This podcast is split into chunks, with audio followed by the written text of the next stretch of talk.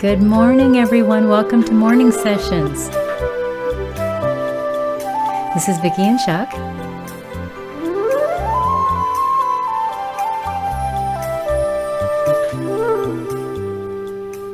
We want to thank you guys for letting us come into your home or your car, wherever you are, when you listen.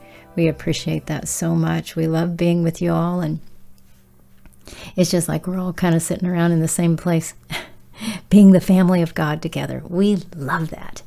Okay, guys, we're going to do something. Uh, we're going to read out of the book of Revelation today, and I'm starting in chapter 19, and uh, it's going to hopefully this is going to get y'all just fired up for the day. So hang on, here we go. After this, I heard what sounded like a mighty shout of a great crowd in heaven, exclaiming, Hallelujah! Praise the Lord! Salvation and glory, splendor and majesty and power, dominion and authority belong to our God, because His judgments are just, His condemnation and punishment, His sentences of doom are true and sound and just and upright.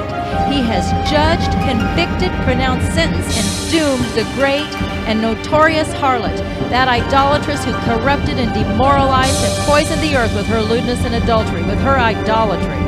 And he has avenged, he has visited on her the penalty for the blood of his servants at her hand.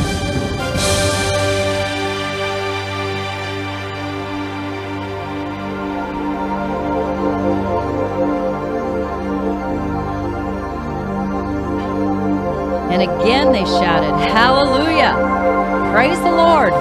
The smoke of her burning shall continue to ascend forever and ever through the eternities of the eternities. Then the 24 elders and the four living creatures fell prostrate and worshiped, paying divine honors to God who sits on the throne, saying, Amen, Hallelujah, praise the Lord. Then from the throne there came a voice, saying, Praise our God, all you servants of his, you who reverence him, both small and great. After that, I heard what sounded like the shout of a vast throng, like the boom of many pounding waves, and like the roar of terrific, mighty peals of thunder, exclaiming, Hallelujah! Praise the Lord! For now the Lord our God, the omnipotent, reigns. Let us rejoice and shout for joy, exulting and triumphant. Let us celebrate and ascribe to him glory and honor, for the marriage of the Lamb at last has come, and his bride has prepared herself.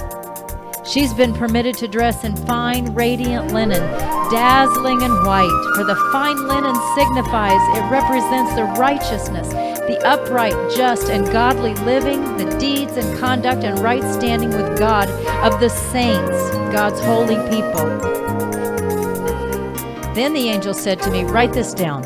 Blessed, happy, to be envied are those who are summoned, invited, called to the marriage supper of the Lamb. And he said to me further, These are the true words, the genuine and exact declarations of God.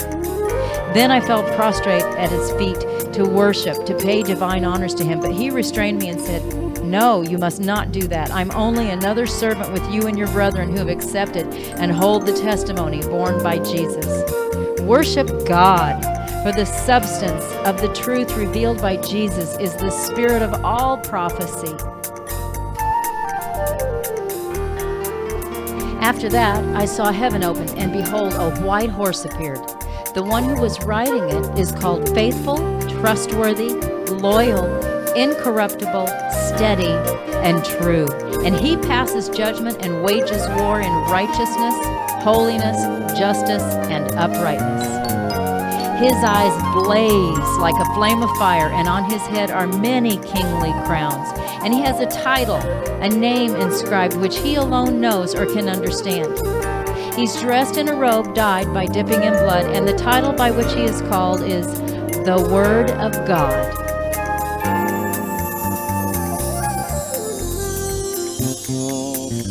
And the troops of heaven, clothed in fine linen, dazzling and clean, followed him on white horses.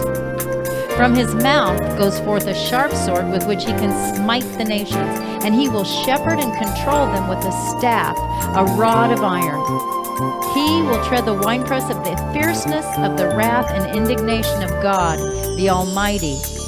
And on his garment, on his robe, and on his thigh, he has a title, a name inscribed King of Kings and Lord of Lords.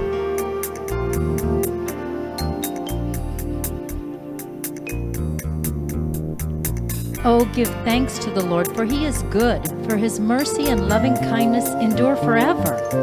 Let Israel now say that his mercy and loving kindness endure forever. Let those now who reverently and worshipfully fear the Lord say that his mercy and loving kindness endure forever. It is better to trust and take refuge in the Lord than to put confidence in man. It is better to trust and take refuge in the Lord than to put confidence in princes.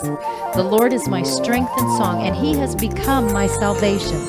The voice of rejoicing and salvation is in the tents and private dwellings of the uncompromisingly righteous.